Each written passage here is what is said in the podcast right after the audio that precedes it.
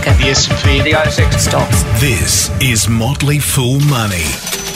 Welcome to Motley Fool Money. The podcast is just a little miffed that we didn't get a $39 billion takeover offer. I'm Scott Phillips from The Motley Fool, and I'm joined by Andrew Page from Strawman. G'day, mate. How are you? I'm very good. Yeah, 39 billion would not go astray. Be nice walking around money, wouldn't it? You're not being offered that for Strawman yet? Is that, that next week? No, not quite yet. No. now, No. you, you mentioned Strawman Premium last week. I know by now it's been launched.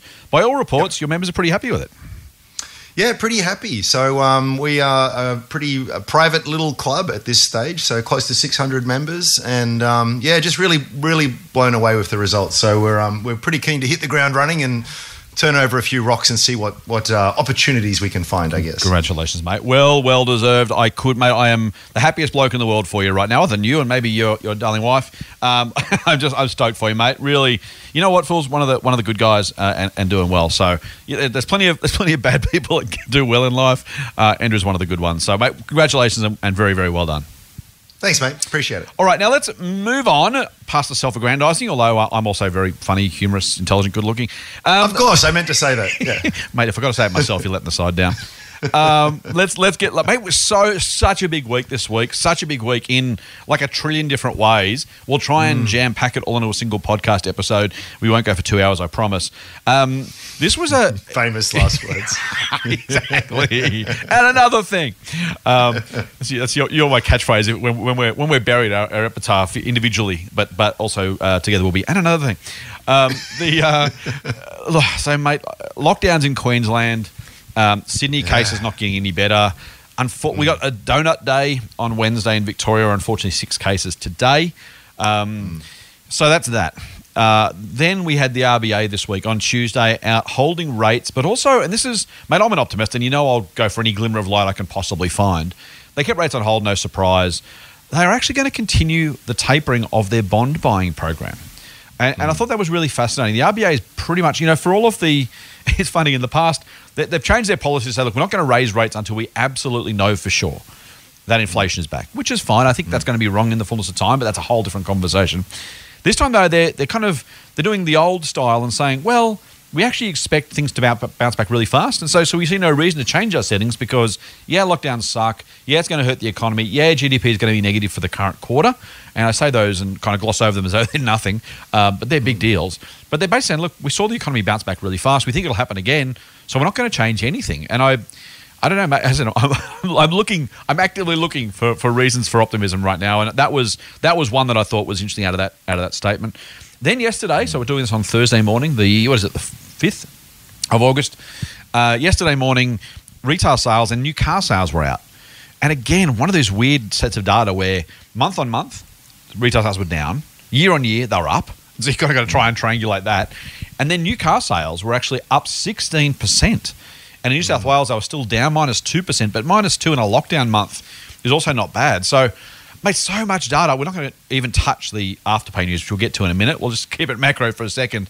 And I just, I'll just ask outright, mate, with all that phalanx of information, data, everything else going on, anything you kind of make of the last week of macro, anything kind of you've taken out of it, any observations or insights? Oh gosh, uh, no. You know what? Not not really. Only other than you know, the more things change, the more they stay the same. yeah, you know, right. Yep. in a lot of ways, it's it's always it's always um, a moving feast, Yeah. um, and it's always something that you can squint at through an optimistic or Mm, pessimistic sort of sort of lens. And you know, you, you you take what you want from the buffet to, to Just by your own you know, preconceptions? Fill, fill your pre preconceived plate uh, for for what narrative you want to sort of. I feel seen. Andrew. I feel seen. Yeah, yeah, exactly. So, mate, no, I'll, I'll turn it around. I'll ask you. What, what, what, what do you what what do you take nice, from it? all? nice. Um, so I, I always preface these answers with I'm an optimist, right? And so I'm I am. I've said to you before. I've said to our members before. I'm pretty sure I've said to our listeners before. I will be optimistic right up until the day before the recession. Right, or the day of the recession. Actually, through the recession, I'll be optimistic. Things are going to recover, and I think that's actually borne out by history, right, and, and by the likely kind of movements of the stock market. And when I'm optimistic, I don't mean I think the market will go up today, or I think it's going up this month or this year. Just that I think investing is smart almost always. There's been very, very, very few times when sensible investing has been a dumb idea. Stupid investing is always stupid, right? So dot com, 99, you know, people got stupid. I'm not saying any company at any point, at any price is, is smart, but I think if you're if you're sensible, thoughtful, optimism is the right approach in, in life and, and in investing. So there's that. Um, I. I'm, I'm hearing your voice in my head saying, "I want to get political," but um, the lockdown in New South Wales has been a debacle. Has been stupidly mismanaged from the start. Um, I have people on Twitter who are still trying to tell me that somehow it was unknowable and accidental, and who could have known and who could have thought. And I, I, I, just, you know what? I'm, I'm trying to be an open-minded guy. I just can't see how. Um, we had the Victorian example, the Queensland example, even the New South Wales Northern Beaches example of the value of hard, fast lockdowns that shut stuff down. Um, just too many cases, and and I think you know trying to avoid a short lockdown, they've created a what's probably a two or three month long one. Whether we get out of this before vaccines actually get to herd immunity levels, an open question. It may well be that the vaccines beat the lockdown um, in terms of getting rid of getting rid of COVID. I say all of that to say that I'm optimistic, but I'm not blind to the possibility we actually have another recession on our hands. The current quarter will be negative GDP growth. We know that. Everyone expects that. That's well, say we know that. We don't know for sure, but you know, you're a brave person. Yeah, it's almost certain. Next one worries me, mate, because again, it's got to be year on year growth. And if you think about, you know, we'll go into probably the new month hopefully we bounce back in October. Hopefully we get out back out to the stores and back out to the shops and back out to the cafes and restaurants, and hopefully there is that RBA expected bounce. So maybe I'm mm. I'm, not, I'm not I'm not pessimistic. I'm still hopeful and I'm optimistic, but I, I, just the more this drags on, mate, the more it worries me. Just from an economic level, from an investing level, mm. you've said before, I've said before. Does it worry me much? Not really. Um, uh, I mean, there's kind of macro settings that will change as a result that do change valuations. Um, other things going on, but look, at yeah, it's, it's hard. New car sales, I think that's the that's the one I'm really actually clinging to. The people are still making large ticket purchases because I think people believe we get through this, and that's confidence is all that matters in the economy moving forward. If I think it's going to be terrible, I stop spending. I create that outcome. If I think it's going to be fine, I keep spending and I create that outcome. Uh, when I say I, I mean you know I, I, as in every Australian consumer, written you know put together. Mm. So I'm kind of hopeful that whatever those big ticket purchases stay strong, it, suggests an underlying confidence level. So that's that's my hope, mate. Um, what does it mean for investing? I'm I'm still a little bit mindful of the impact of businesses that are benefited benefited or, or hurt by lockdown. And so, mm. if we think about earnings season, I'll ask about earnings season later. But earnings season right now, you know, how much of a how much of that can you take for granted as as ongoing underlying earnings power? And so, it's not really it's not really a worry or a or a you know a, a positive view. It's just a, it's just a reminder to myself and to our listeners when you look at earnings in August, when you look at company outlooks from August forward, just be careful of those businesses that are doing really, really well because of the one-off impacts of lockdown, and also be aware, be aware that some businesses will look terrible because of the one-off effects of lockdown. And I think for me, I don't want to do too much of earnings season wrap because we'll do that in a minute, but yeah, earnings season look ahead anyway. Um, but that that's you know I'm just I, as an investor, I'm just ever mindful that there are some things that aren't normal, and trying to normalize for that abnormal stuff is important, at least in terms of yeah. working out the price to pay and the businesses to buy. Yeah, yeah, yeah. It's tricky. I, one thing I would say with uh, we saw this. Um, we're talking about uh, Sydney airports yesterday. Yeah. And that's classic, you know, one of the ones that's obviously very directly hit by COVID. Right very materially. So their international travel numbers are still down 98% from yeah. a year ago. Yeah. And the last traffic numbers they they published were before the current sort of New South Wales lockdowns mm. and the rest. And even they were still down like massively uh, as mm-hmm. well.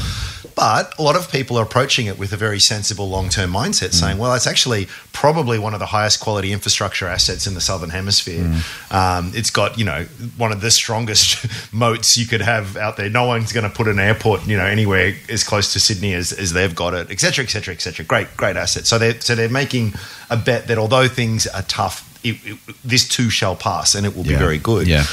Um, so I think all that's sensible. But one thing I think is interesting, and sort of Delta has sort of shown us this, is that um, any. I don't think we ever get back to normal, quote unquote, mm-hmm. as to mm-hmm. what we as we understood it pre-COVID. Yeah. I think we will just learn to sort of live with this kind of thing, and it will be.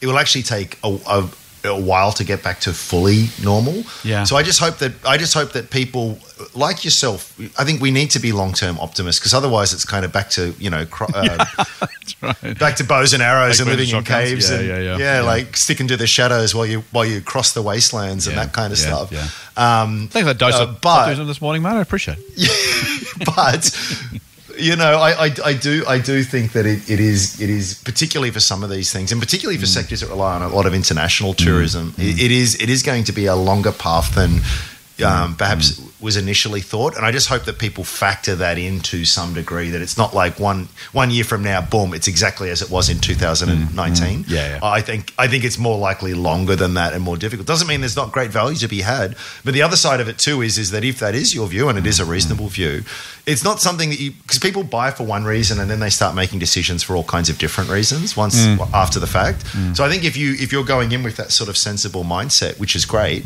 just just be prepared that it's going to feel like a long couple of years as you wait that out, and it's going to be vol- volatile and scary, and you're going to be yeah. full of doubt. The demons are going to come at night and you know keep, keep you awake, you know, whispering in your ear all kinds of negative things. So it's just just be prepared for that journey, I suppose. Mate, that's right. You know, and uh, so maybe maybe if I keep kind of on that path because you've, you've raised a really good point. I think, you know, I, I kind of try and wear two hats all the time when it comes to this sort of stuff. On one hand, I wear the hat of the opportunistic investor who says, you know what, when we get volatility, that's awesome. yeah, th- those are great opportunities, right? If I get offered a stupid amount of money for my shares, I'll happily sell. If I get offered a stupidly low price for a company I like, I'll happily buy. Um, I am absolutely taking advantage of other people's freaking out. So, as an opportunistic, opportunistic investor, I'm like, you know, bring it on. On the other hand, I know that on behalf of our members, our listeners, the general public, people like, frankly, my mum and, and other people who are like, what the hell is going on? This is too scary. I want out. And so you kind of got, I've got both those kind of hats at the same time, or both those sides of my brain, trying to talk at the same time, the angel and the devil on the shoulder. Um, whatever metaphor you come up with, that's three. I'm sure I can come up with a couple more. Um, the, uh, you know, but that, that reality of exactly that, as you say, mate, like, no, this will be volatile. Um, I, Nick Scali was out this morning. Apparently, one of the guys mentioned this morning, profit up 100%. Now, the open question for Nick Scali shareholders, would be shareholders, is can this really continue post COVID? Question mark. Maybe it can, maybe it can't. If it can or can't, how do the shares look relative to what the normal earnings might look like in the future? I.e., if if say if, if profits go back to normal levels, they're going to halve from this point. Now maybe they don't. Maybe they maybe they maybe they stay this high, or maybe they go further down because people pulled forward two, three, four years worth of lounge purchases. Um, and so if you think about Nick Scali, if you're a shareholder or a potential shareholder, you can't fault the performance, but you don't just invest in the business profit. You invest in the business's share price, right? And while we would normally say share price follows profit, and it does, if the profit falls, because these are unusually good times, and I don't see how they're not, you just want to make sure you're paying the right price. I think we're used to talking about that sort of stuff with, with commodities, for example, when the oil price is stupidly high and then stupidly low, and we know share price gets whipped around. You got to look through that and say, what is the long term price likely to be? And often the answer is, I don't know, so I'm going to avoid it. We're not exactly working with a commodity here, but you think about the Nick Scalis of the world and plenty of others besides, you've got to ask yourself over the next five, seven, ten years, what is the level of profitability likely to be? And how much am I paying for that level of profit? And is today's price decent? And I don't really have an honest view, mate. I, I don't know Nick Scali that well to have an honest view, but I but I would I would be a little bit scared right now, as you say. Sydney Airport is it going to be that bad forever? No. Nick Scali is going to be this good forever? I don't know, maybe, but but I can't imagine that you know the, our our our rate of lounge buying, sofa buying, continues at this pace forever. Yeah, you got you've got to try and attempt to normalize things. Although, oh, you are you are tempting me down a rabbit hole, Mr. Phillips. Go on, take it, take it. because well, the rabbit. Nick, Nick Scali is one of those companies that, at a high level, it's like, uh, what do they got? What do they do? Uh, furniture retailing, yeah, yeah. Uh, ho hum. Um, it is, it is one of the best managed retailers Right. uh, out there. Right. It, it has delivered incredible returns. It's like over the last ten years, it's gone up six x, even before you factor in dividends. Yeah, yeah.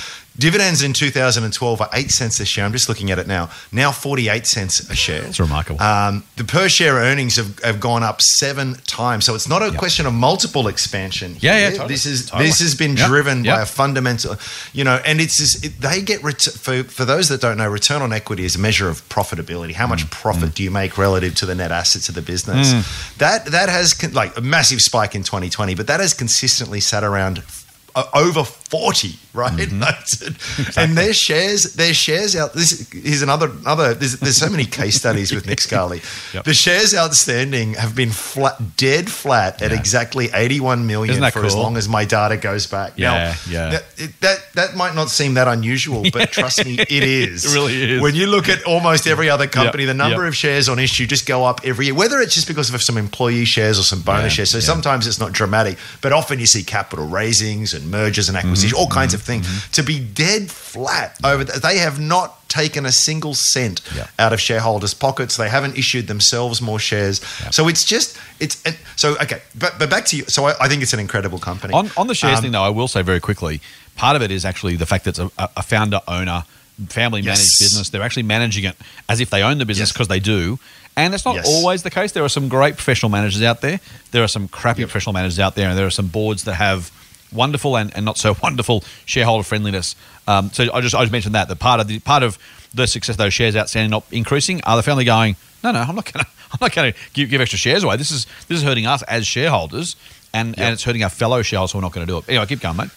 So the only other point I just I was just going to circle back on your point Hmm. here is sort of like um, you've you've got to you've got to probably look at uh, last year and maybe a bit of this year as Yeah. a lot of pulled forward earnings. So here's a bit of a potential trap for, for young players is, that so a, a very value oriented investor might go I totally hear what you're saying Scott but I'm looking at this company and the PE is 16. Hmm. Yeah, right. So this is a this is a company whose Yep. whose earnings have grown like the clappers. All of the things I just sort of said, and you've got other companies that that Mm-hmm. are growing at rates not as good as that, who are on multiples of 25, 30 more. Um, so you might say, I hear what you're saying, but it's kind of true. Now the thing is with with price earnings ratios Mm. is that they can normalize because the price comes. Um, back down, Mm. or because the earnings change as well. So if you have had a bit of a spike in earnings, and next year it sort of drops back a little bit from from from that peak, that that that also is going to uh, lift the PE. So it might be a case of a low PE on cyclically high earnings, if I'm making any sense there. So again, That's just right, to your right. point, normalize, sort of try and try and don't. I, I really think you don't need to be too. Try not to be too clever here and forecast what 2021 and Mm-hmm. Yeah, that's 2022 right. and do- that's really hard to do. But just basically say, look, take 2019 as a bit of a base. Mm-hmm. Probably not unreasonable to expect that they can get up a single digit kind Yeah. of growth from there. It's a very conservative assumption. Hopefully you're wrong and it ends up being more than that. Yeah, that's right. But you, you're not going to be upset if you are, right, in that instance. Um, you are going to be upset if you're assuming 40% compound growth forever and it doesn't doesn't achieve it. So, yeah, push it forward from there, make a judgment on that. But uh, yeah, what, what a great company. Totally, totally. And, that, and that's what I meant about you're investing in the company's profits, but you're also investing at the prevailing share price. And so Yes, if Nick Scali yes. goes on, it won't, you know, I'm going to I'm going to I'm going to assume here they can't keep growing profits at the same rate. I would wouldn't be surprised with all of these COVID exposed businesses if they actually have a year of declining profits, which is completely normal and natural and doesn't actually speak for the business's lack of ability. It would just be the simple reality of consumers, you know, basically stampeded through the doors. And you kind of go, well, okay, I'll take it. A bit like, a bit like. So I, you may have a different view on this, mate. I'm, I'm speaking of rabbit holes. Um, Blackmores for all of its for all of its sins and otherwise, um, they took advantage of the Daigou trade when it was in Australia, and then they and then the Daigou trade went away and profits fell. Now, this is this is exactly the Nick Scali example. At 220 bucks, the market assumed that those Daigou sales were going to go forever and going to keep growing. Yep. They didn't. And and so, you know, were Blackmores wrong to take advantage of those sales? Of course not. They are, you know, probably legally, morally obliged to make a sale when you can make a sale when it doesn't harm the long term value of the business.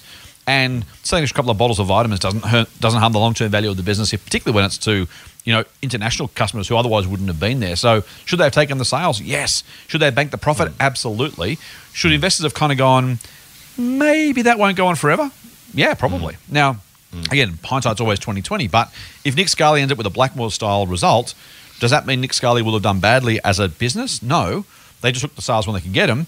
But if the share price then falls, it's equally not the company's fault because we bid the price up as if it's going to go on forever. And I think that, for me, is the watch out. Now, it may not happen. There's maybe Nick Scali finds a new base. Maybe they buy some businesses. Maybe they've discovered some efficiencies. Maybe the volume's done wonderful things for them. I'm not predicting and don't hear me at all say Nick Scali is going to either profits or share price is necessarily going to decline. But if and when it does, it'll be like, well, okay, we should have expected that. Who who who really bought Nick Scali expecting that that COVID level profitability could be maintained and the growth could be maintained from that point? And if the answer is hmm. probably should be nobody. So if it falls, don't be surprised. And again, if you're thinking about your shares and, and what you're buying and selling, just be careful with that as well. Yep, yep. I think the other classic example there is the miners. Like when commodity prices are super high, people again, we just we, we all extrapolate. Yeah, right? absolutely. we've- it's the other classic example, Yep, and then yep. and on the downside too, when when prices there normalize, people extrapolate for forward. You've just got to take a more nuanced, Yep. sensible view where you just sort of look through look through all of that noise. So, Mm-hmm. so again, when we're talking about our earnings season on on Ausbiz uh, this week, it was talking about GUD, whose Mm. Don't profits were steal up my uh, earnings season tips, but keep going.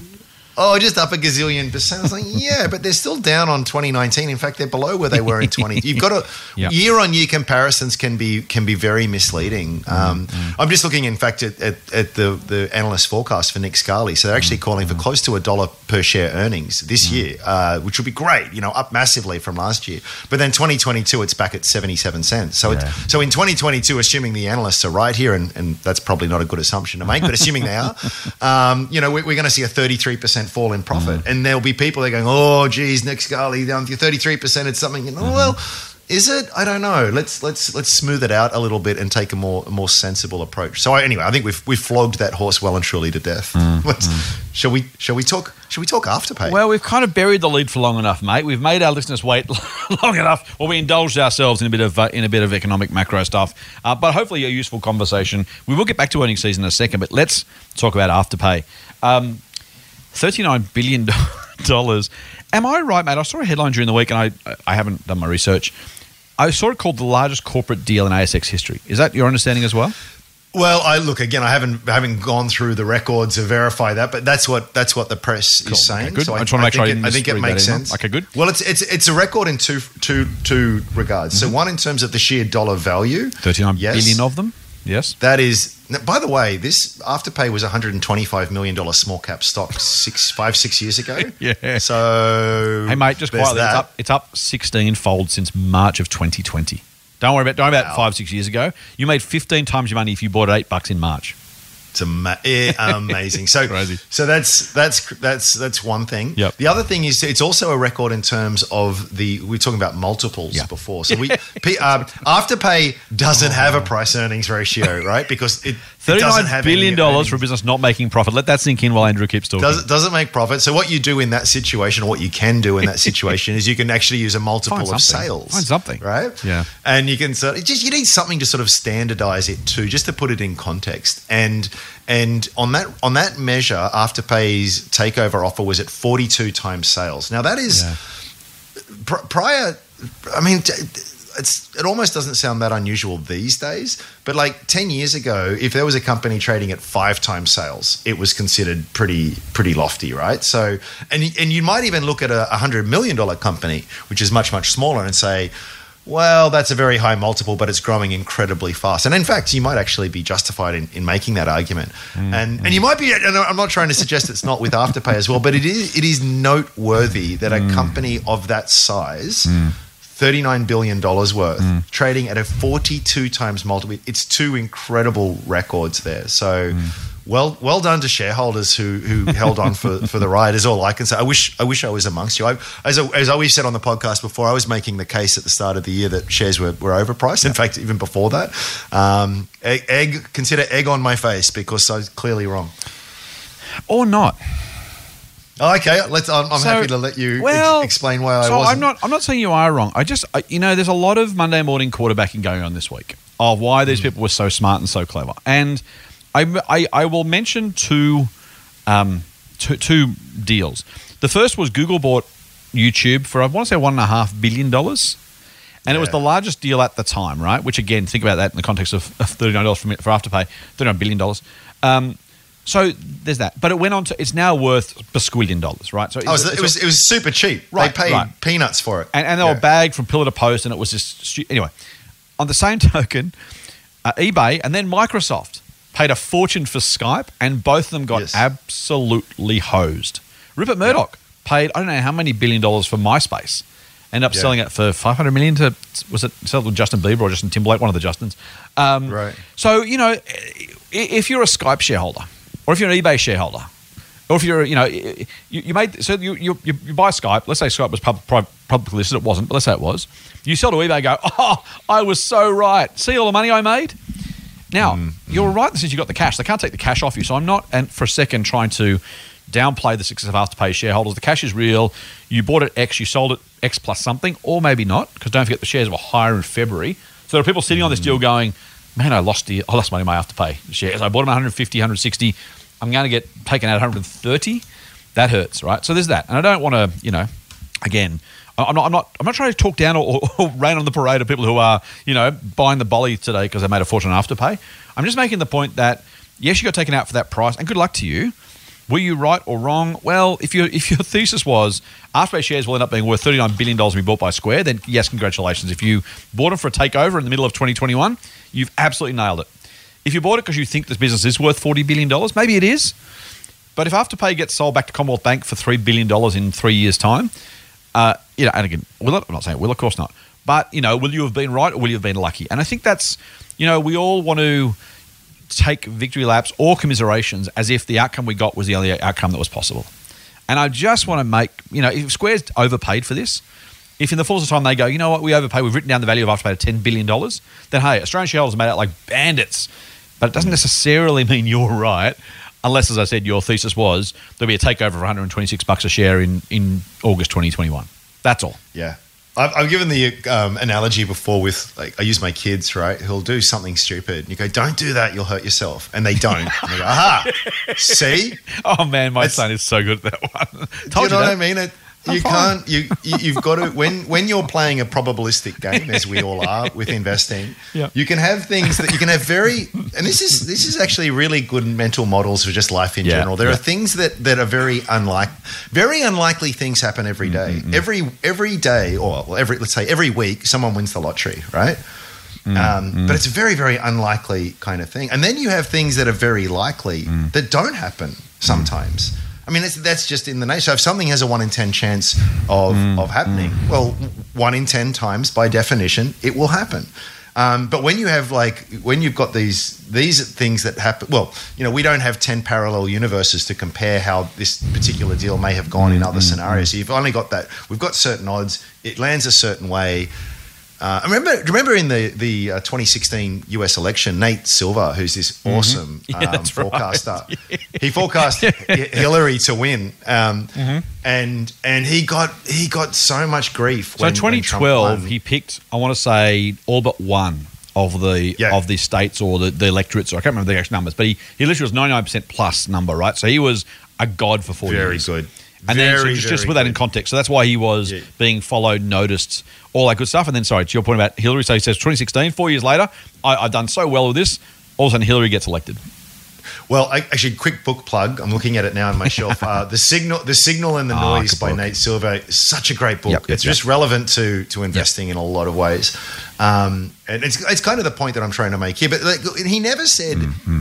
Th- th- This is where context matters, and on social media, context and nuance doesn't come into it. But when someone says, "I think they'll win," what he's really saying is, "I think he gave her a seventy percent chance of winning, or whatever it happened to be." Mm, mm, mm. But again, by definition, that means there's a thirty percent chance he's wrong. right. And I think, Yeah. I think again, we're trying to sort of uh, maybe trying to rationalize the the uh, mm-hmm. the afterpay situation. But I mm-hmm. think I think you do have to you do have to consider that. So it's like if you were given this opportunity ten other times, how should you play it? Well, maybe mm. once it, it was it turned out to be the wrong decision. Mm. Um, but if it's if it's more likely to be the right decision over time, that's you, you mm. need to play that hand. It's like poker players get this as well. So you know you can have four four of a kind and think, oh, I've got this in the bank, and then someone has a higher four of a kind. doesn't mean that doesn't mean that next time you have four of a kind, you shouldn't like go That's all right. in, That's right. right. Yes. Yes. So Well, anyway, the, it's the weather version, right? When the, when the weatherman says there's a thirty percent chance of rain, what he's saying is it's likely not to rain. yes, Seven times out of ten, it actually won't rain, even though there's thirty percent chance. And people say, "Oh, they said it was going to rain today." No, no, they didn't. They said it was a chance of rain, and that's the Yeah. point, right? Or you know, whatever. And it's you know the same kind of idea. It's one of those. Um, I, I don't know. Yeah, as I say, it's, prob- it's probability anyway. I don't, like, again, I don't want to rain on the afterpay parade at all. I just want to, you No, know, when people no, say, so "See, well I was done." right." Maybe you were, but if but if the Skype shareholder said CIO was right, or people said Google paid too much, said CIO was wrong, or CIO was right, mm. you know, the, the, the fullness of time will tell us one way or the other how much Afterpay is genuinely worth. And maybe it's mm. worth $39 billion, maybe it's worth $80 billion, maybe this is a steal of the century for Square. I will say, mate, for what it's worth, I think this is a really, of all the players who could have bought Afterpay, I think Square is probably, I don't know every single possible buyer, but Square is probably the one who can most justify that Yes. price. Well, So- they, for them, for them, the value is different than what it is on a standalone basis. Tell us why. they- so first tell us who Square is, and then tell us why the value is different. So Square's a giant US payments company. You see it on like actually see it around in Australia. People have that little thing attached to their iPad or whatever. You just do the tap and pay, and uh, It's you a know, little so square all- piece, a white, a white square that you tap your card on. Yeah. Yep. Yeah. And it's just it's just um it just another one of payments companies. We as a by the way, we should do a we should do a, an episode on payments companies one of these days because they are really good companies. Clearly they judge our marketing, nicely. are you? Every listener's gone, oh, cool, an episode on banks, can't wait, payment companies, that's awesome. I'm kidding, I'm kidding. We should, you're Oh, right. Payment like Visa, Mastercard, Yeah, yeah. PayPal, Yep, yep, yep. now Afterpay, Yep. uh, Square. Yep. They are when you when you get scale in that game, that you know you've just got you've just got a license to print money. Yeah, um, yeah, So they're, they're just it's such a masterclass in in business. Um, so Square, so what what what Square hope are hoping to do is that they're going to uh, Hmm. obvious. Well, the idea is that they'll be able to rapidly accelerate the rollout of Afterpay in the US Mm-hmm. much faster than they could have done. So he's kind of his own, the cross sell isn't the right word, but it's sort of like that cross sell Mm-hmm. uh, opportunity, um, uh, which which Afterpay No, would have had sure. more. more Yep. More trouble uh, in doing so. So Yep. it is genuinely worth more in their hands than it is on a standalone basis. So that, that that justifies the price to some degree. Otherwise, they could have tried to set up something themselves. And look, that Apple has done that. PayPal has done that. Others others are doing that. But they basically thought we've got a great brand here. We've got the technology all stitched up. Let's just plug it. We can develop it ourselves, or we can just spend 39 billion getting it right now, and then just juice it. Just put some fuel on the fire, and uh, well, we'll the, we'll see how, how they go. Um, what what do you think? Is there is there something I'm missing there? Is there an, is another element to what they can do to multiply the, the value? So look, I think no, I think I think there's well, so the, there's a couple of risks with Afterpay, and there's a couple of opportunities. And I think if you were a financial buyer of Afterpay, you had to assume the only justify the price is if the volume grew faster than the margin contracted, and they're still not making any money, by the way. So you still got, you still got to earn some level of profitability at some point to justify the price. They are charging between three and six percent to merchants now. Amex is coming under pressure to reduce its fee compared to Visa and Mastercard, and it's now what 100 something years old. Um, Yeah. You know, if anyone had power to say stuff you, I'll put the, I'll charge what I want. Thanks very much. It's, it's Amex, right? Yeah. So you've got to grow faster than your margin compressors and try and make some money. As you said, if you're if you're Square and you can put Afterpay into all of the Square terminals, customer accounts, retailer accounts, the cash app they've got, you're sweet. If you are Square and you can put Square terminals or, or create Square relationships with every Afterpay retailer and every Afterpay consumer, you've just bought yourself a truckload of customers, a truckload of relationships, and a truckload of volume. And so it starts to really, really matter at some point. Again, think about the buy now, pay later. Someone's carrying that cash for six weeks. Mm. If you're mm. Square and you can put it all inside the Square payment ecosystem, if the customer and the merchant are both using Square, this money may not actually touch a bank account. Mm. It may literally just go from one of Square, or one side of Square's balance sheet to the other, and then back again. Um, and so, you know, there, there's there's huge opportunity for Square to get this right. Now, I will say too, the other thing is Square is using shares for this deal, not cash. And let's just say there's been at least one person who said that Square shares were already stupidly overvalued themselves. So to some degree, you know, we'll talk about share buybacks and, and share issuances at some other point. But if you've got really, really stupidly overvalued shares, um, you either want to sell more or use them for use them for, for equity in Totally. transaction, right? If, if Yeah. let, let's let's say I have a hundred dollars worth of let- let's got a forty dollar Willable share. Let's say it goes to hundred dollars all of a sudden. No one thinks Woolies is worth hundred bucks, but if the market's paying that much, they should use those shares for whatever they can whatever they can get them for. Effectively, you're Yeah. being given two dollars fifty for every dollar that it's worth. So if you buy something for hundred bucks, you're effectively buying it for forty, right? And Yep. so if Square is genuinely overvalued, it may not be, by the way. It may be also very cheap. I'm, I'm not having a view, but if you believe that its its shares aren't exactly cheap, using those for a transaction actually also, frankly, lowers the cost. If they if they're worth double what what they should be worth, uh, argument arguably, let me spit that out, man. If they're worth twice what they should be worth, arguably, and you pay forty billion dollars for Afterpay with Square shares, you're getting it for twenty billion dollars if the fair value is half. So you know, there's there's a whole lot of moving parts here. I I think it's a great deal. Like, and the other thing, let me actually say this, mate. Let me take a massive tangent, um, step to the side. I am just in awe of what the Afterpay guys have built. Whether whether they built a profitable business, whether it's worth forty billion dollars, those are open questions. The fact they have literally developed in a in the proverbial garage or, or the, the, the euphemistic garage, um, a business that can sit alongside Visa, Mastercard, Amex, EFTPOS. I've said this before. Bank card shut itself down in Australia because it went. Yeah. We can't compete. The, Yeah. the- Visa, Mastercard, Amex too dominant. We just literally Diners Club gone. We can't compete. Afterpay literally from the cloud says, "Bugger you guys, we'll take on this multi-billion-dollar industry with a new payment method, some new technology, no consumers, no retailers, no nothing. We're literally going to Yeah. invent this thing." So, you know, we we we sometimes have a bit of cultural cringe in Australia. Everything great's invented overseas. Drives me nuts, by the way. Um, But you know, we've got to celebrate this one, mate. This is a remarkable success story of two Aussie blokes and, and a whole lot of other people working for the company who have literally invented a new payment method for the world. Um, I, I, I sound like I'm overdoing it, but I'm really, really not. This is No. literally a huge deal. Oh, we love we love to sort of rain on, on others' parades, but I mean, even look, even if you say it's only worth one billion, and I'd say it's worth much more than that. So we again, you can argue the toss as to what its true value Yes, is, but it's worth exactly. uh, it's worth something. something, and what yes. that something is is worth a lot. And as I say, that it, that is that is that is literally started from from the, these two guys were neighbours, right? Um, having a chat over the back fence, Exactly, yeah, about yeah, and and there's a there's a book out actually Johnny Shapiro one of the journalists and uh, I forget his co-author apologies um, wrote a book on it which by the way was released the day that the um, the the announcement was made. So it would have would have been a nice bookend to it. But um uh, the they they charter the story that you're talking yeah, about. yeah. It's too big to cover here, but it is it is phenomenal. yes, so yes. so hats off. You know it, that that thing doesn't happen very often. So No, it's, it's something pretty special. Yeah, correct. Uh, love Can I say? Can I one, Yeah, one, one other thing? So here's another interesting. There's so many interesting things Yeah, about yeah. this. So Afterpay shares are trading right now on the market. I can buy them for about $126. Mm, Now, I also know that this offer has been unanimously backed by both boards. There's probably not going to be any FIR, or Foreign Investment Review Board, Yeah. blockages to this. Yeah. Um, so it looks as like 99% chance it's going to go through. But if you do the maths, because it is an all share offer, Yeah, that's right. um, it's actually you you if you buy now at one hundred and twenty six dollars, Mm-hmm. you're getting a hundred and I don't know what the exact thing is because the share price is Yeah, moves of- around. of Square Yep. moves and there's and there's also the exchange rate that Correct. moves around. But last time I did the, the maths, it was about one hundred and thirty five bucks a share. Mm-hmm.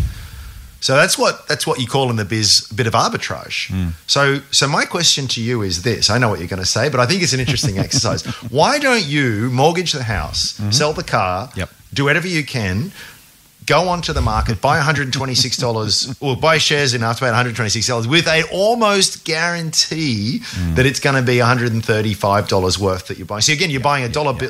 a dollar dollar coin for 80 cents, Right, right. so to speak. Yeah. Why don't you do that? Um, because I love my wife and I like being married. No, um, I, I like being married. Um, look, yeah, as you as you as you were alluding to, this deal may not go through. If it doesn't go through, the downside is 30, 40 percent from this point potentially, depending on what happens with Square shares between now and then. Um, and is it so? This is a problem with probabilities, right? You mentioned probabilities earlier. There is a ninety-five percent chance it goes through and you make a few dollars. There's a five percent chance it doesn't go through and you lose forty percent. And when you're talking about dollar values, it's funny. You know, if I, if I had a dollar, I would take that deal. If you if you said to me, look, give me hundred dollars, there's ninety-five percent chance I'll give you back one hundred and five. There's a there's a five percent chance I'll give you back sixty. I'd probably take the deal because the probabilities, if you if you follow through the maths of that, you take the deal every day. But if you said, give me every every worldly possession, roll the dice at the casino on a 95% chance of a little bit of a win or a, a small chance of a huge loss, the cost of going back to zero at such a large amount of money is enormous. And so, you know, it's one of those situations where the maths itself doesn't tell the story because it, it's not, you're not just giving up X dollars, you're giving up you know tens of years of compounding. You're giving up, you know, having to go back to square one, as Buffett said. You, you at all at all costs, or we go back to square one. You and I have said many times. We've, you know, jokingly um, lambasted our younger listeners and told them we hate them, uh, largely because we would would love to get back those years because it's not the return that matters. That always matters, but having, having another 15 years to compound. That's worth so much more than almost anything you could do on the stock market. And so going back to square one after 10, 15, 20 years, if I was if I was 18, I had $1,000, I'd probably bet the whole lot on Afterpay takeover, sure. If I was 25, well, that's one year. That's look, rule 72. That's already one lot of doubling. So you're already giving up the chance to double your money. So you'd have to double your money just to get even. And then you start from there and keep going. So that's the reason I wouldn't do it. I assume you're the same?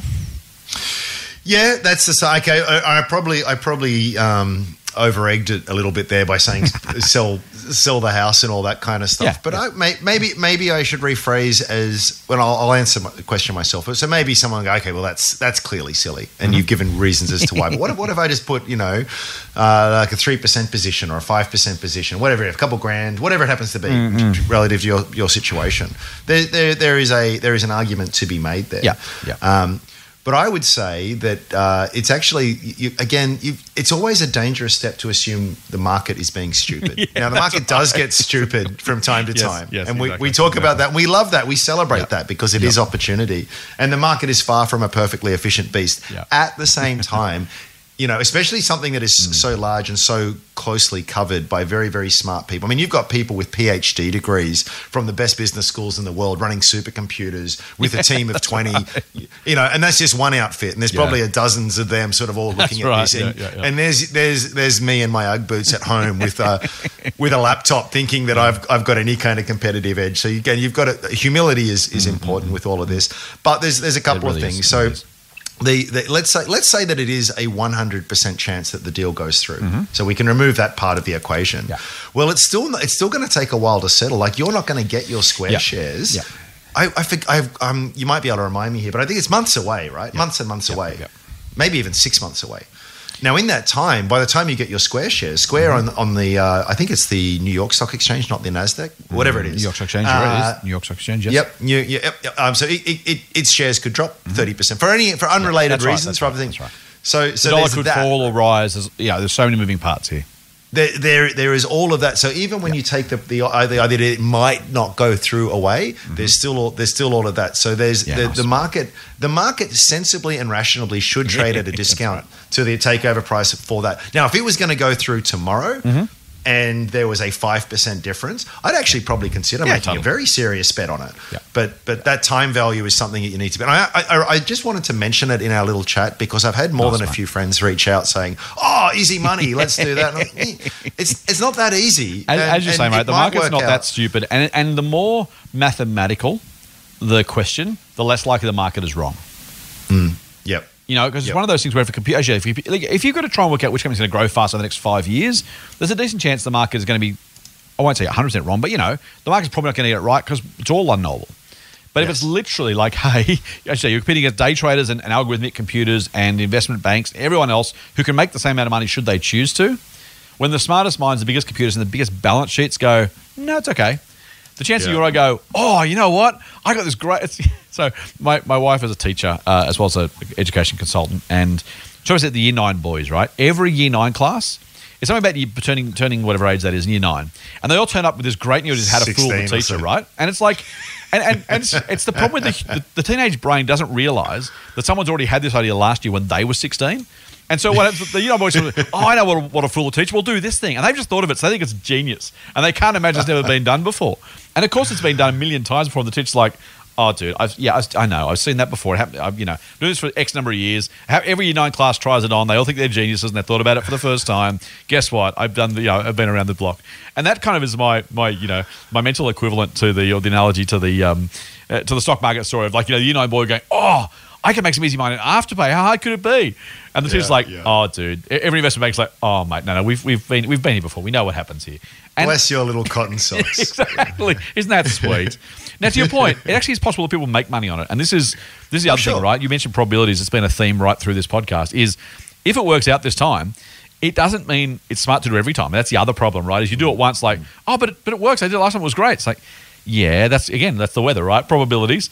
The weatherman's wrong, it didn't rain. Well, no, it's going to rain 30% of the time, not all the time. In this case, you know what? There's a decent chance the market knows as, at least as much, if not more than the rest of us yeah, maybe you get away with it this time. Maybe it works. But the time when it doesn't, the shares fall forty percent. You go, oh, oh, now I see. That's really Yeah. not. That's not worth it. It's not worth it. Do you know another again tangent, but another sort of example of that, which I hate. I hate these. It happens every May and every December.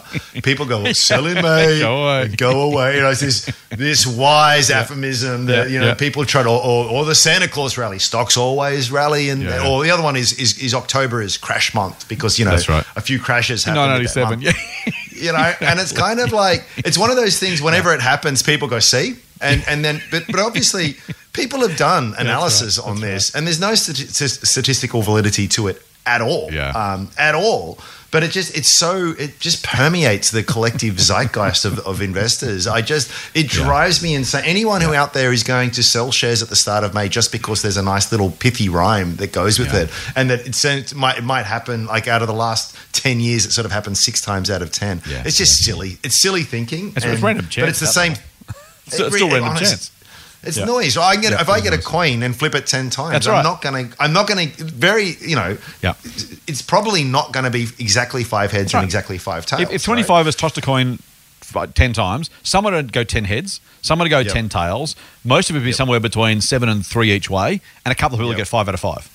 Sure. Now, if we flip it a, you know, a billion times, well, it's going to be very close to a 50-50. but that's that's kind of the point, right? Yeah, exactly. So Point. That's right. That's right. You, you gotta you gotta you gotta think this and this is what's hard about investing you can you can do dumb things and be rewarded and you can do smart things and be punished and you can't get hung up too much on that it's the process Yep. that matters and not individual outcomes it's the outcome over time that, that you really got to focus on I, if if here's here's my challenge to anybody listening to this podcast right now. If someone says to you, "Oh, Sally Man, go away," you say to the person, "Unless you can finish the rhyme, I'm going to assume you don't know what you're talking about," because I reckon five percent of people who say that actually know that. Do you know the rest of the rhyme, Rome? I actually don't Right, Oh, so that's the thing, right? So it's come back on St. Leger's Day, which is a bloody horse race in the UK. It's not even an Australia or American thing. now that you say it yes And yes, so yes, that yes. I- we've heard it right, but it's that idea of like, oh, but everyone says that. It's like, and I, I'm not talking about you particularly, but this is the point, right? You're saying like ignore it. I'm saying for those people who believe it, unless you can finish the rhyme. If you don't even know the rhyme, what is the chance you know the thesis and the thinking behind it, rather than just oh, everyone says Sally May go. Why do they say that? Oh, they just do. What is the rest of the rhyme? I don't know. And yet you're going to take that as advice and act on it. Swear to God. There you go. So test your friends. Test your test your financial advisor. By the way, test your broker. Every time you see someone on TV or in the newspaper or on the internet, say unless you can finish that rhyme, I'm going to assume you don't know what you're talking about. That's a bit incendiary, but I'm going to stick with it. I don't know how we ended up with that from Afterpay but somehow we made that transition yeah um, And another thing. Get more Motley Fool money advice at fool.com.au forward slash triple M. Mate, uh, let's let's. So I will skip over quickly. I was going to talk about Santos and oil search, um, mostly because um, it's not every day a twenty-one billion dollar deal almost gets completely ignored, and it's just so happened they announced it the same day as Afterpay's takeover. Can I tell you that you know, Chris? I'll Hill, be our- honest I missed it I missed it on the I know. So Chris Hill is uh, a Motley Fool um, guru, long-term Motley Fool employee, wonderful bloke, and, and hosts the Motley Fool podcast in the US. And uh, he's about the news fairy turning up. Did you did you see the business pages on Monday and Tuesday? If there was any other story than Afterpay on those days, I didn't see it. There was, must have been six articles in the AFR. There was five on the Australian. There was at least three on the SMH. It was like, Yep. oh, Afterpay, let's everybody write about that thing, and they did. Yeah. And so, Yeah. uh, anyway, the, my- my, my broad point is the whole oil search Santos thing got looked over for $21 billion and almost nobody reported it. Um, I, I will just say, mate, there's a lot of things that, that drive scale for businesses. If you're trying to combine two businesses that both have separate gas fields miles away with very little in common, I'm, I'm a skeptic on this takeover, I've got to say. I don't really. It, maybe it's some diversification. Maybe you got some geographic diversification in terms of oil fields. More is probably better than less in terms of just de-risking a business.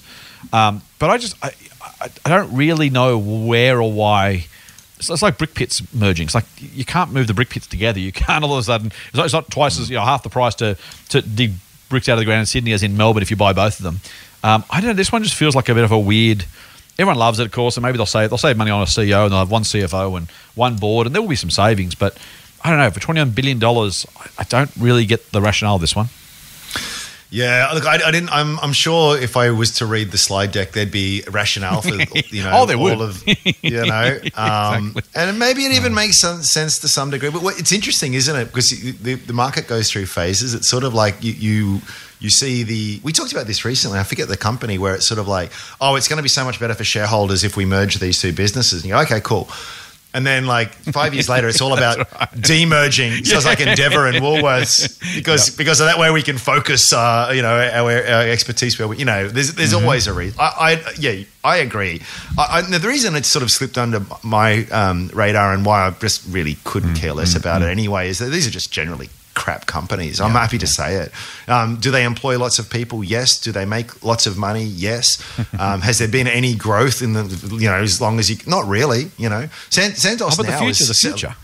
Santos now is selling less on a per share basis than it was 10 years ago. Yeah, yeah. You know, the, the dividend is less than what it was. It's never Mm-hmm. consistently paid. If it goes years without paying one, the share count is, we talk about share count, it's doubled over the last 10 years. I mean, these are just, these are just, these are the kinds of companies that you do well if you buy it. The, Yeah. If you, if you're great at timing, and no one is, but if you are, that's where you make money. But, yeah. But then that, that that's such a silly argument too, because Yeah. well, that's true of any company. Like, does it, if, if you can time it, you'll make money on on no matter what it is. So it's sort of Mm-hmm. So you know, and uh, yeah. uh, Two two really mediocre huh? companies joining Yeah. together. Yeah, it's a big deal. Yeah, it's in the AFR. Nah, pass. Not interested before. Not interested now. Exactly, exactly. Uh, mate, let's move on then to earnings season very quickly as we wrap up for, for today. We are now a week into earnings season, um, and we've done plenty of earnings season talk before over past podcasts, but we're also mindful there's a whole lot of new listeners, so want to do a bit of both, um, a bit of a bit of reason why, and also a bit of just catch up. Uh, if I asked you for your top three tips for earnings season off the cuff and, and without warning, what would Yep. you what would you suggest our listeners focus on? I would actually say before you, the last thing you want to. This is tr- a general truism in life as well. you know, it's sort of like forewarned is forearmed. You know, um, uh, luck favors the prepared mind. Uh, there's probably 20 other sayings out there. Um, w- what you want to do is have some. As you head into earning season, what are you looking for? Hmm. Did, did, did you have a did you have a Yep. uh, earnings per share target to twelve decimal places? Maybe you did. I don't know. Yep, yep. So you've got something to look at, mm-hmm. or or were there general general features that you were hoping the mm-hmm. company would report? If you don't mm-hmm. have any expectation, it's hard to sort of know. And then what what tends to happen for a lot of people is whether it was a quote unquote good or quote unquote bad result, pretty much depends on what the share price does after the results are announced, and it's framed in that way. So so my my biggest tip is. Ask yourself, as someone who owns part of this business, Do I feel forget- lucky? forget the punk? no, oh, sorry. sorry, sorry. well, different, different just movie. forget, forget, forget. Did I fire the- five forget, shots or only? It goes, come forget, forget the share price. Forget the market. You own this business. Yes. You've bought it for a particular reason. Yep.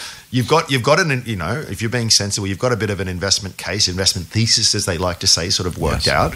What do you want to see here? Yeah. You know, um, uh, and then that way, that way, when the results come out, you you can put that into context. Mm. So we, that's why I, you know, it's a bit of a shameless plug, but that's what we do on on Strawman. it's like, yeah, it's great to have other people suggest what stocks they like buying, but I want to know why. What are you expecting? What are your growth? Is you it, it it then allows you to sort of say. Are things on track? Uh, it holds yourself to account, right? Because you're the easiest person to fool, um, uh, yourself, right? So it's sort of it's sort of like if you've you, you've bought a share with a very clear, articulated rationale for it, and now this is your chance to sort of test that in um, uh, with, with with real world results. So so that's that's the biggest one that I, I would I would sort of say is is is Yeah. go into it having some kind of idea as to what to expect. That doesn't have to be hyper specific, Yep. as I said, Yep. but you are certainly, certainly looking for different um, things. Uh, you, so you wanted three. Um, geez, that's just such the major That's one. okay, for that's me fine. If it's the one that's one's enough, mate. I think- will, I think that's what you need okay. to do. I'll, I'll, I'll throw it in if you have any other thoughts as I as I finish. You can throw, add them in. Uh, I Sure have uh, long campaigned, not really, but I've, I've said it a lot regularly that we should call earnings season expectation season, which kind of dovetails in with your point, Oh, yes. actually, right? And it's Yeah. that idea of, hey, you know, profit up forty percent, and then the shares fall. It's like what the hell? Or you know, share profit down forty percent, shares rise. Like what is going on here? And so, to your point about the thesis, you're absolutely right. But a lot of people with that thesis go, I expect Woolies shares to go up, to profit to go up 20%. And it does. Mm. Go, oh, I was right. Mm. And then the shares fall like, well, uh, hang on, what this investing thing's stupid. What am I doing here? What's going on, right? And or the, or the reverse. And it's that case of remember the market looks at profits not versus last year, ironically. We're all taught to think about profit growth, and that's part of what we should be thinking about. But they, they've already made a decision as a group, not not literally getting together, but you know the, the price reflects a certain expectation around profits. Now, if you're Woolies and you've got a twenty percent profit growth, but the market wanted forty, you bet the shares are going to fall, and because it is the expectations that are driving the share price movements. Equally, moving forward, we we saw you mentioned GUD at the top, mate. Um, great results, beat market, grew shares fell three percent. And again, I, I literally was asked on, on Nine News during the week, um, can you explain that for me? And the answer is simply that in this case, it wasn't the expectations. They, the company beat expectations, but then they said, well, July and August have been tough. And we can't really give you a forecast. We don't really know what's going on. And the market say, oh, bloody hell, I'm out of here then. And so, you know, it, it's, it's about the expectation and the outlook as much as it is. Don't be fooled into I, I say don't be fooled into it. It's, it's very reasonable to say, hang on, I want a business that grows earnings every year, and if it's growing at a decent rate, I'm happy. That's absolutely right. But the prevailing share price, generally speaking, is a combination of what the market thought profits would be and what they expect moving forward, rather than any sort of X growth or X decline in, in profits. And it's even I said, media asked me about that. I even get some financial journalists ask me about that sometimes. And it's just it's a really really important thing to really get excuse me get in your head. Uh, doesn't mean you should buy or sell as a result, by the way. Um, if if you think Woolies is worth sixty bucks and the shares are currently forty and they fall to thirty five in earnings, just uh, you know, if you think they're worth more, don't don't sell them just because the market, you know, you mis- misunderstood the market's expectation for that half. Because to Andrew's point, yes, have a think about what you expect, but also remember it's a long term game. So the half is the half, then there's next half and the half after and the half after. And if you're holding, you mentioned um, Nick Scali, you know, whether they disappointed or not five, seven years ago, the results subsequently have been so dramatically great that if you just said, I'm not worried about the half, I'm going to focus on 2021 or 2020 or 2019, then you've done really, really, really well. That's Yep. my big one. Yep. Yeah, I, I think that's true. I, I would also say too, well, even if there's a, uh, there's a miss in terms Mm-hmm. of expectations and the rest of it, it depends why. So sometimes Mm. sometimes there are things because the, the, the company's pursuing a bad strategy and Mm. operationally they just haven't executed well, and and you know maybe the, the competition's really coming in and, and Mm. cutting their grass, whatever. Um, that's very different. Oh, we missed because the Aussie dollar unexpectedly Mm, jumped up, and we get a lot of revenue from the US. Now that sucks. It's not. It's not good. It has impact. Very real way impacted your Mm, your profits and that. But it's of a different character. Mm. You know, there are there. I think anyone, and I've got a, a lot of businesses who have operations overseas, so you sort of see this FX Mm. impact. Um, but I tend to. I think in that instance, it's very fair to focus on the constant currency comparisons that a company gives you because they got no control over that. So if there's a disappointing result, but it's as a res- it is a of a result mm, of something that mm, is mm. beyond the company's control and not structural in nature and not likely to be long term, such as such as any FX movements. I'm actually think I'm very sanguine about that kind of stuff. Yes, so I- think I think you need to do that. The other point I would make too is that it, I love it when a company misses expectations um, that the company sort of get, cops the blame for it. It's like, well, yeah, it's good, isn't it? wait, wasn't what, what, the company earned whatever the company was going to earn? That, that that was whatever Yeah, it was going to be. yeah, the the yeah. analysts got it wrong. Yes. um, but they're not the ones who caught the grief. Yeah, so it's like anal- analysts, analysts missed their forecast. It's the company missed expectations. The company somehow Yeah. didn't deliver on what I thought they should do. It's like the, the, the self focus, the bloody, you know, it, it, that's. I'm going to go on a massive rant. Let's just quieten down and say that is everything that's wrong with the finance industry, mate. Is when you look at a company and say, you missed my expectation. It's like, Yeah, no, yeah. no, no, no. Explain let's- yourself. Explain yourself. Yeah. I'm, I'm a forty billion dollar revenue business. I'm Woolworths, and I missed your expectations, Mister Junior Analyst. How about we? How about we remember um, exactly what's going on here? It- it's stupid. Now, to be fair, I- there- there was one. There was one little tangent on that one. And one little uh, wrinkle, which is sometimes the companies themselves actually do provide those guidance numbers. And Sure. so, if they, if Woolies said, "I'm going to earn a dollar a share," and they come at ninety five cents, now the analyst still is responsible for making their own judgment, not just taking Woolies' say so and, and, and picking a number. Uh, but there are times when the company misses its own guidance. I've said before, mate, I don't know if you have a view on this one. If it was up to me, I would write to every every CEO of every company I own and said, please never, ever, ever give guidance ever again. I think it's a cancer inside I have companies. sympathy for that. Yeah. Uh, It's Yeah. I've, worked, I've worked for businesses before, many, no, I want to say three or four listed businesses in my career, and the pressure to in the last week, two weeks, five weeks, six weeks, Hmm. to literally turn the business inside out, trying to get a quarterly number or a half year number, and therefore effectively destroying the first couple of weeks of the next quarter. So you're on this stupid treadmill because you made a promise to someone about what the earnings would be, and something out of your control didn't happen. And rather than going, oh well, that's okay, we missed it. Let's just yeah, yeah, share price might fall. Who cares? Let's just focus on long term value creation. Every they literally move hell and hell and hell and earth um, to to to try and you know somehow desperately get this number they promised, and then it just it completely screws up the next one. And so it's just it's Well, just it, it leads madness, it- mate, madness. It, it, it leads to real, all kinds of perverse Incentives. It really does, So, yes, so thank you. companies will do things like they'll they'll defer. Mm-hmm. Uh, they might have got a contract that's pretty much in the bag, but they say, well, that's just not book this until Yeah, next quarter exactly. because that'll Yeah. help, you Yep. know. Or, Yep. or actually, we've got this. You know, it's probably not going to close until you know Yep. another three days after the quarter. Let's pull that forward. So it, it like they're trying. It, it leads to behaviour Mm, where, where it's more about trying to um, conform to some expectation than, as you say, just focusing on actually running the business. And it's it's really, really, really bad. The other the other thing I was going to say too with this is that when a company does um, have a disappointing result, and let's say it's legitimately disappointing for, for, for very good reasons, Yep. you will never, ever, ever, ever see management come out and say, uh, "We stuffed up. Actually, we're really concerned about the future." That's right. So you you have to be on Yep, guard yep. for you don't want to be a, you don't want to be a cynic, but but there is it is a it is very worthwhile having a healthy dose of skepticism Mm-hmm. when you read things because it is their I mean they're not being dodgy. It's just it is their job to put Yeah, yeah. The, the, the a, a positive spin on things, and they want to they're, they're, they're representing the company and they want to tell you the Mm. best story that they mm. possibly can. Mm. But I've I've seen companies go all the way pretty much to zero, and the whole way down, management's sort of saying, "Oh, it's all it's okay, it's okay, it's mm, okay," and of course they're going to. So you and when you've got shares in a business and you so you've got you've got all kinds of behavioral uh, biases uh, impacting you the endowment effect probably being the, the endowment effect and confirmation bias probably being the two big ones in this in this situation. You will convince yourself that you, you will want to believe what they're saying but uh, uh, just look at it skeptically. And and remember too that that it's okay to say I don't know. Yes. And it's okay and, and you can always sell and you can always buy back once, you know, but you, you, you don't you don't have to Yeah. rationalize your way all the way down to zero. Yep. And just remember too that it's okay. Like Warren Buffett makes mistakes all the time. You will too.